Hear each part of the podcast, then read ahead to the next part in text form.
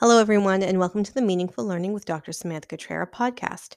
Many of you know that I started this podcast as a way to share academic conference presentations, and I expanded this work in spring of 2020 in order to bring you the audio versions of the pandemic pedagogy conversations I've been hosting on my YouTube channel, Imagining a New We. For this upcoming school year, I'm going to be bringing you a second series that I'm hosting on YouTube called Source Saturday, where I talk with historians and creators and archivists about primary and secondary sources that they have familiarity with and to talk about what they read from them. Although the series does work better as a video because we screen share the sources we discuss it, there are many interesting elements of our conversation that do, that do work as a podcast. But I do urge you to check out the YouTube video so you can see the source for yourself. Like the Pandemic Pedagogy series, these podcast episodes are unedited conversations. So you may hear buffering or the repetition of a question or an answer if Zoom wasn't working that great, but the content remains fundamentally the same as the video. Enjoy this version of Source Saturday. In this video, we are talking with Jennifer Shaw, whose chapter in this collection focuses on Jewish women's experiences during World War II. Jennifer is a PhD candidate in Women's Studies Department at Western University, and her dissertation is on women's Jewish women's experiences during World War II. And it's really great because um, the source that she's bringing in is an oral history, not just a record in the archive or a photograph, although I think we're going to talk about some of those too, but an oral history with with a woman who lived during World War II. So let's go over to Zoom and talk with Jennifer. Jennifer, thank you so much for agreeing to speak with me. I love this collection and I am really excited about your chapter in this collection. So, before we get into talking about the chapter and some sources you brought for us, uh, do you want to introduce yourself? Sure. So, my name is Jennifer Shaw. Um, I am a PD- PhD candidate in the Department of Gender, Sexuality, and Women's Studies at the University of Western Ontario.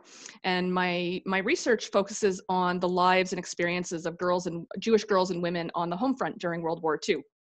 And trying to add a new a new chapter to both uh, women's history in Canada and Jewish history in Canada. Um, so that's that's what I do uh, on the professional side. On the personal side, I'm a mom of four, uh, and uh, trying to find time to sleep in the midst of all the different things I have on my plate at the time, at any one time. So. Well, um, thank you. I mean, this is is not really early, but thank you for getting up for this. You could have just been like, "I'm gonna nap instead." um, and you like literally are adding a new chapter to this history because um, you have a chapter in this collection on women in World War II. Um, what is the title of the chapter? What is the chapter about? And, uh, I, have, so, and I have Betty here, just so you know. She's gonna she's gonna be mischievous. I can already tell well like i told you earlier we can we can add my cats to we can add my cats to the to the mix to the mix too uh, so my so my chapter in in the collection making it's called the collection itself is called making the best of it it's about the lives of girls and women uh, during World War II in Canada and Newfoundland. So my chapter is called, uh, quote, A Token Jew Everywhere, unquote, Canadian Jewish Women on the Home Front. Um, and it's, it's really, it, this part of this chapter um, is based on oral histories that I conducted with several elderly women uh, over the past few years who lived through the war years in Canada and about about their experiences and their their activities and their feelings about what it meant to be a Jewish woman in Canada during the war. Because what we what we all know the story we all know and all, most of us are familiar with is that Canadian women went to work, they filled the factories so men could be free to go overseas to to fight. Um, and it, it's always this it's always this positive story about um, women working so that so that men could fight. Eh, the, the phrase that was often used is we serve so that men can fight. And it's often embodied by the picture we all know of Rosie the Riveter, even though that's American.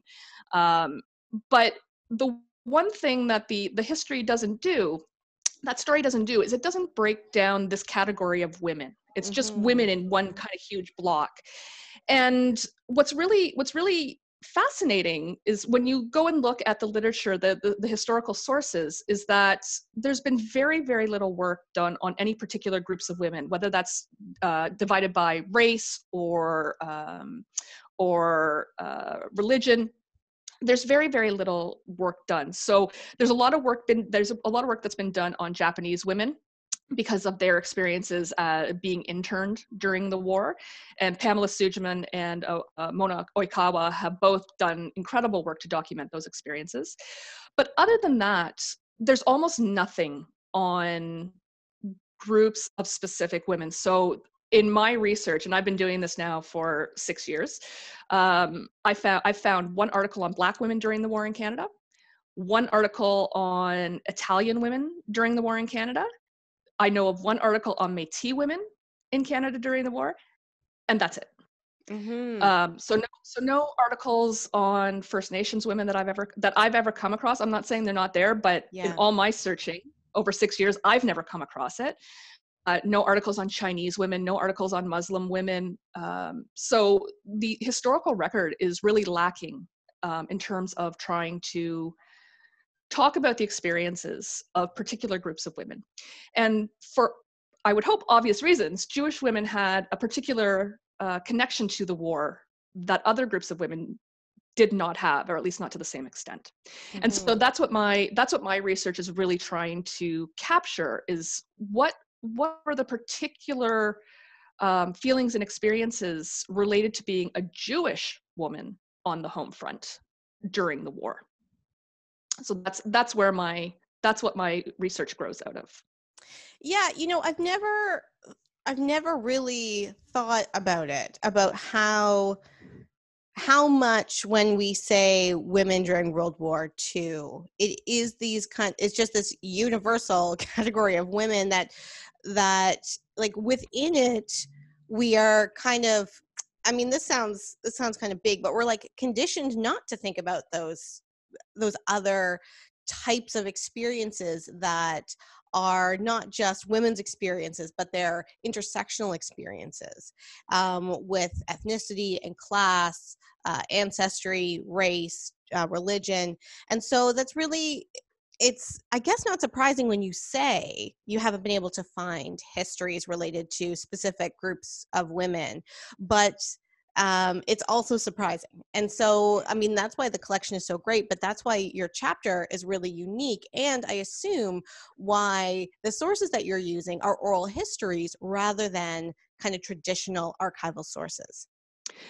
That's definitely part of it. And there's there's far more in the archives than you would expect. Still not nearly enough because women's history women's records and women's history have generally not been taken seriously up until right more recent times. So a lot of the records, families often tend to throw the records of women out.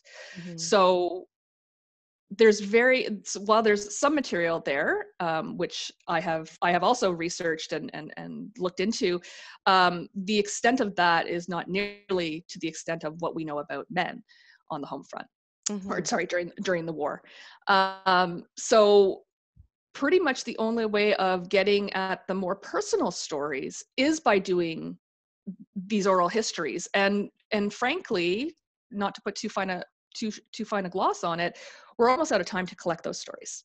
Yes. Um because the the youngest woman i inter- i've interviewed was 88 at the time. Um and th- and that was the youngest. Mm-hmm. um and so those stories and and in any ins- personal insight into feelings and you know personal experiences are almost all gone because very few of those have been recorded um, either either um, orally or in in written sources mm-hmm. um, and so this is this is my challenge to the work that's already been done uh, in in some of my articles, I, in some of the stuff I have published elsewhere, I have taken Jewish historians to task for not including the voices of of women, and I've taken I've taken women's historians to task for not including the voices of, of Jewish people. Mm-hmm. Um, so it's really kind of a challenge to how history has been has been done and it, it, has been done and to try and save at least a few of these stories before they are really gone for good mm-hmm. yeah because like you know this moment, this pandemic moment, allows us to think about the creation of history and the creation of records during moments. And so um, that was actually how Sarah Glassford and I first started talking for the Pandemic Pedagogy series. And so we know that our feelings are shifting and changing. Like things don't feel as visceral to me as they did in April. They certainly won't feel as visceral to me in 30 years. Mm-hmm. 50 years. And so I like the fact that you're bringing in the fact that we need to be aware of the oral histories that that if we are collecting oral histories of certain time periods that the the the window is closing um, to get those types of stories that really will help us understand people's experiences and so i'm really excited to be able to highlight your work and being able to do that. Um, you said, oh, sorry. No, I was just going to say, uh, and, and, one thing I, I also I, would like to include is just that women themselves haven't included their, haven't considered their stories important because we've been mm-hmm. conditioned to not have been we've been conditioned to not think of them as important. Mm-hmm. Um, all the women I all the women I interviewed, with one exception, and I've interviewed twelve women. Um, all of them said something some version of are you sure you want to hear this? I didn't do anything important. Mm.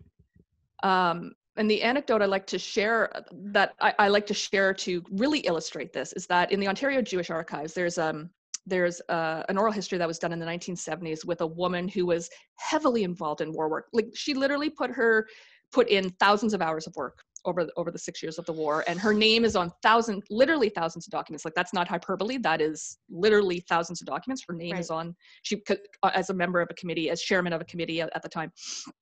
Um, and in this oral history that was about her husband's uh, film company that he ran during the war years she never once mentions her own war work. Mm. not once. And that's very that's something we see very typically with women is that they say something to the effect i was just doing i, I was just doing what was expected it was just it was just life mm-hmm. and they don't put a, they don't put historical importance on those activities and so i mm-hmm. want to highlight that as well is that yeah. women's lives and experiences have value and they have historical importance yes and that the role of educators and historians can be to help highlight and demonstrate that importance back because it's like this vicious circle, right? We say the stories aren't important, so we don't collect them. And then because we don't collect them, we say they're not important, right? So, mm-hmm. um, exactly. how do we intervene in that really kind of vicious cycle of denigrating certain experiences as being not important which um, often like even just the discipline of history has created to like say this is the evidence that's important and this is the evidence that's not. And one of the reasons why i wanted to do the source saturday series is because I feel like we often fetishize just archival records when there's so many other sources that we can bring up and highlight to create this kind of tapestry, this narrative of the past in ways that aren't just beholden to an archive. And archives are super important, but it is that like it's the it's the people and the culture behind the archives that have excluded so many experiences. Well, there's a, there's an oral historian, uh, very well known in, in the oral history field by the name of Alessandro Portelli. He's a, he's an Italian guy, and early 80s, I think it was, he wrote a book uh, called "The Death of Luigi Trastulli," where he talks about how we pr- how we privilege the written record over the oral record, mm. and he he points out, and, I, and I've always I've always loved this from the time I read it. It's it's just so stuck with me is that He's, he points out how many of our written records rely on the on an oral source. So he says, think of a newspaper article that says sources relate, or or um, trial records that are based on oral testimony. Mm-hmm. But somehow, but somehow that the fact that it's written down is somehow more important or it gives it more credence or gives it more authority than just the words coming out of someone's mouth Mm-hmm. even though mm-hmm. they come from both they both come from the same place they're both coming from an oral source yeah. but somehow we don't give that oral testimony the same weight that we do the written record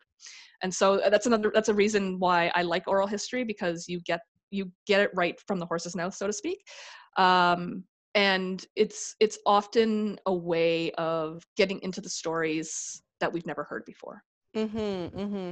And I mean, that's important to think about too because of like literacy, right? Like who has had access to reading and writing. Um, and therefore, like, what do we privilege when we privilege written sources? And what are we systematically excluding? So, why don't we go to the quote that you provided from your article um, as a way to kind of talk about what you found in your oral histories and um, and how it like what what do you read from a source like this? What do you read from oh see here i am using like literacy language. What do you get from sources like this when you were engaging in the interview? What were you thinking? What were you thinking? What kind of analysis have you uh, generated from conversations that you've had with Fran and others like her?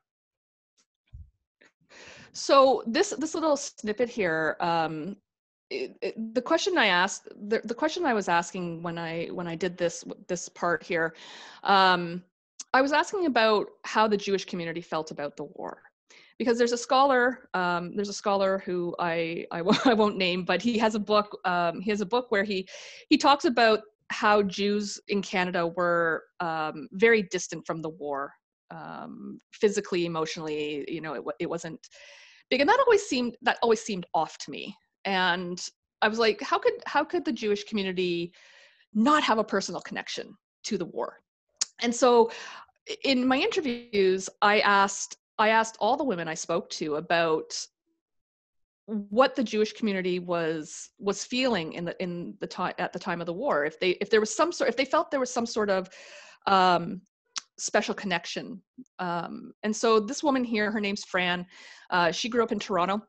She was born and raised in Toronto in Kensington in Kensington, uh, the Kensington area, so Kensington Market, if people have been there, um, which was at the time a very, very Jewish neighborhood. Uh, if you go there now, you can still see synagogues that uh, you can see the, um, if you, you can still see the Hebrew uh, like on the cornerstones and stuff like that. Um, if you're interested, the Ontario Jewish Archives actually has a walking tour of Kensington Market. Um, that is that's just a plug for them because it's really it's really cool what they've done. Um, but this is this is the area that Fran grew up in, and so um, tight these tightly knit Jewish communities, because at the time Jews weren't actually allowed to live anywhere they wanted. There were housing covenants that prevented Jews from moving into certain areas. So Jewish areas tended to be very tightly uh, knit. They were very um, strongly bonded together because they were limited as to where they could move. So there's no way that people weren't aware of the war, what was going on. Information was being passed constantly from family to family. Every time a letter came in, it was soon known by the entire community. Um, which actually, in a different part of the interview I did with Fran, she actually talks about.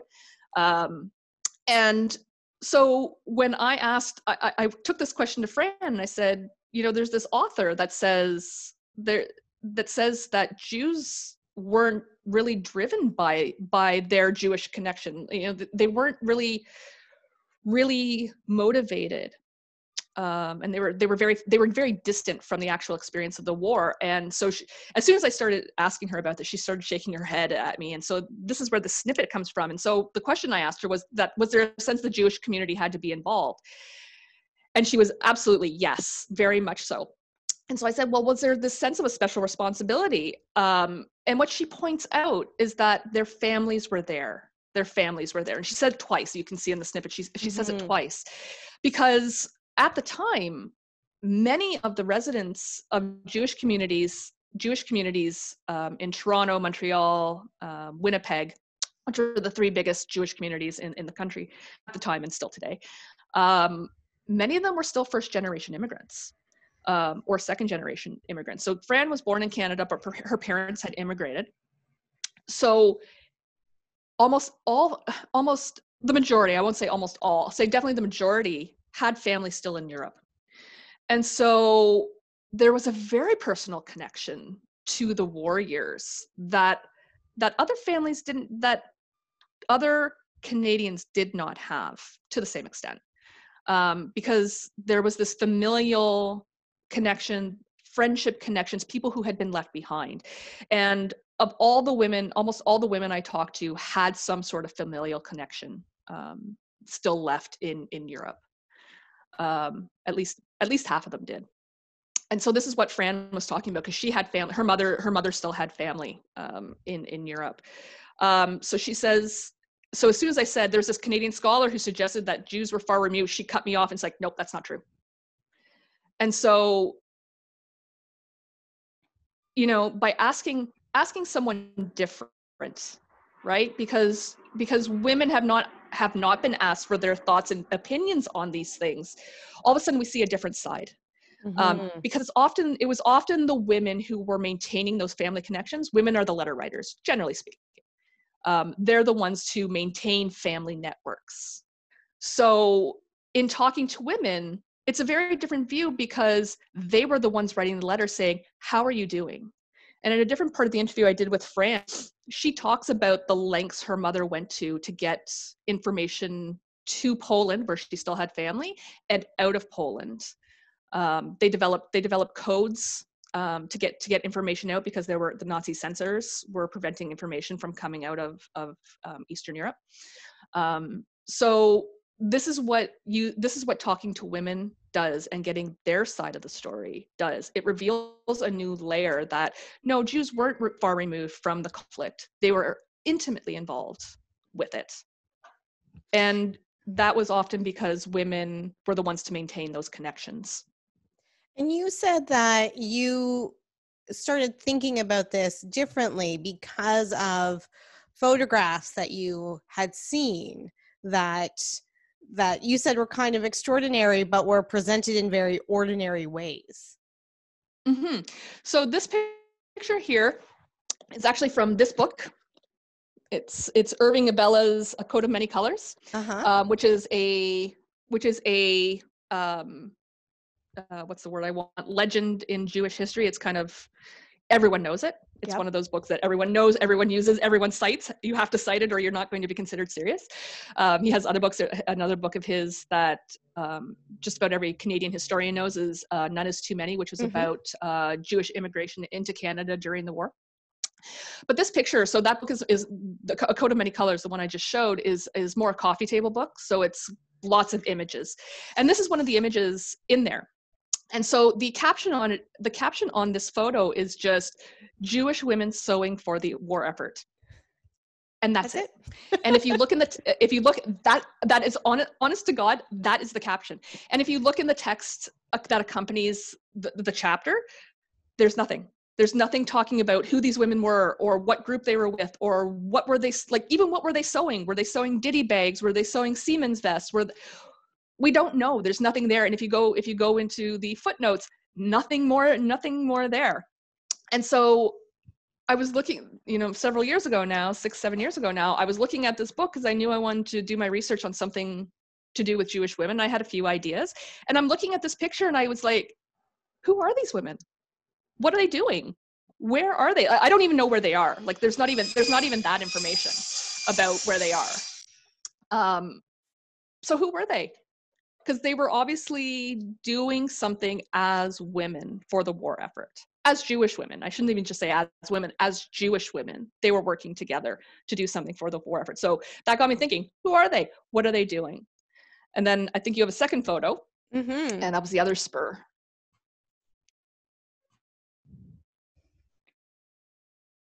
And this is from the this is from the same book next page.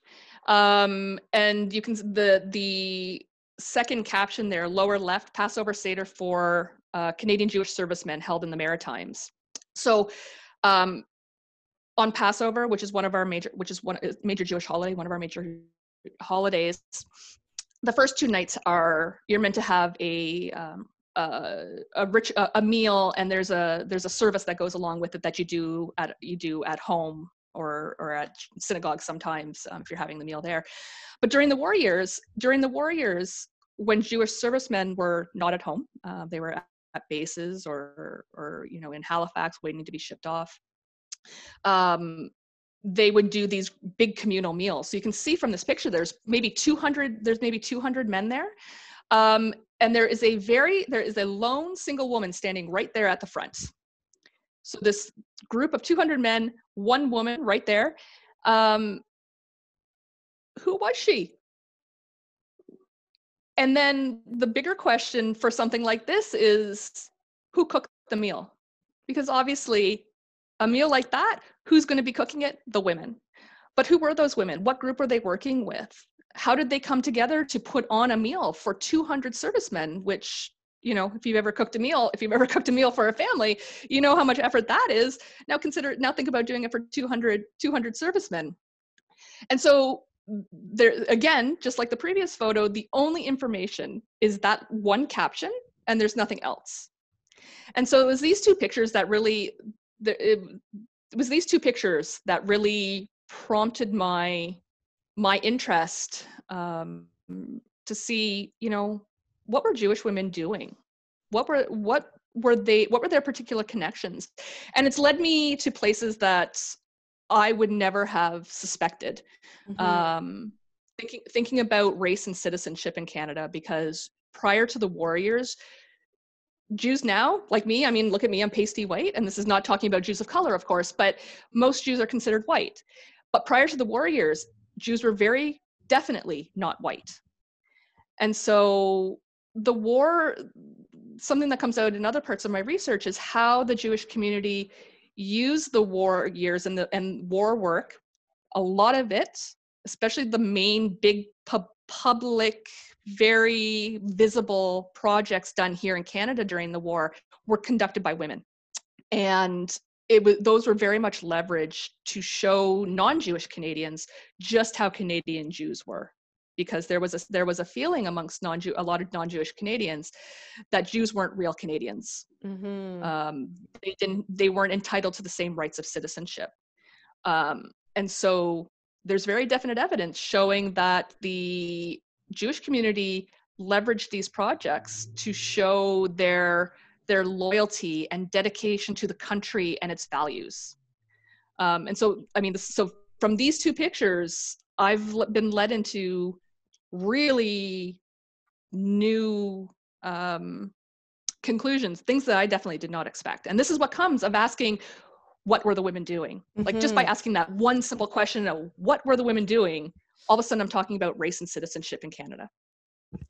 You know, I think of um, the talk that I had with uh, historian Andrea Eidinger about um, a, um, a tre- Treasures for My Daughter cookbook, a Jewish cookbook, uh, the the publication in the 1950s and mm-hmm. you know mm-hmm. she was talking about how these recipes were supposed to demonstrate this intersection between Canadian foods, Canadian culture, and traditional Jewish culture um, to like demonstrate that notion of citizenship, respectability, and class. And it's really interesting the ties to to a lot of what she was saying too.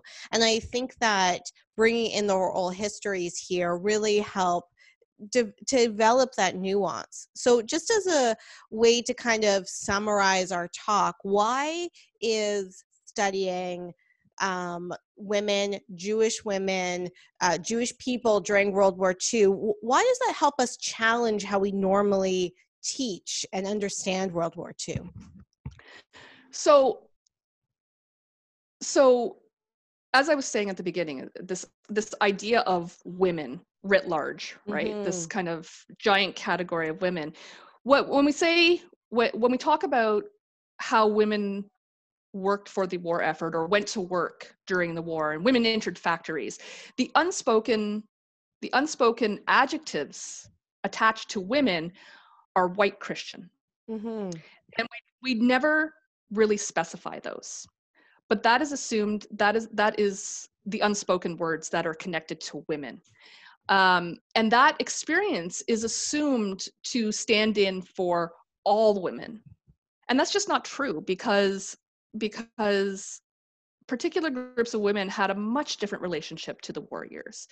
Um, and the women I interviewed demonstrate that, whether it's when they're talking about trying to find a job and being turned away because they were Jewish, which happened to more than one woman that I interviewed.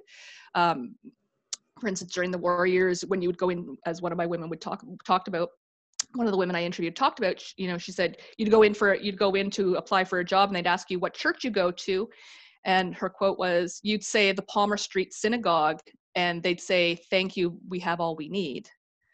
Um, so it wasn't as easy. It wasn't as easy for Jewish women to get a job necessarily, and there's that. It's it's often applied to Black women, but it, it was true in the case of Jewish women as well.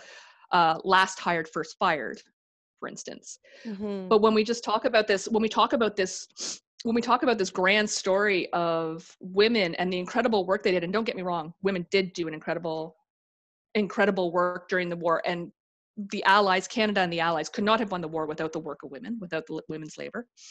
Um, but when we talk about this story, that's only a story of uh, an only positive story and only a story of progress, we miss all the stuff that's going on under the surface. Mm-hmm. Um, and that was happening to other groups of women.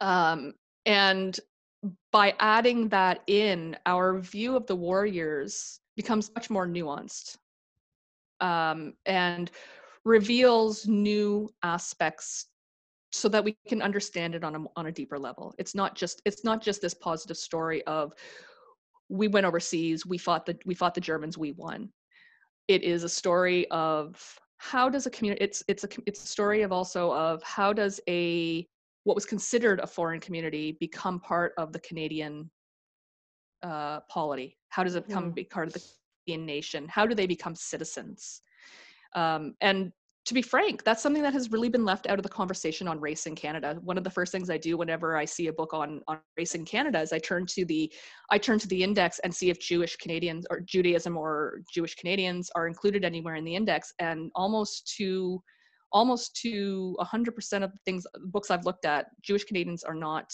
included.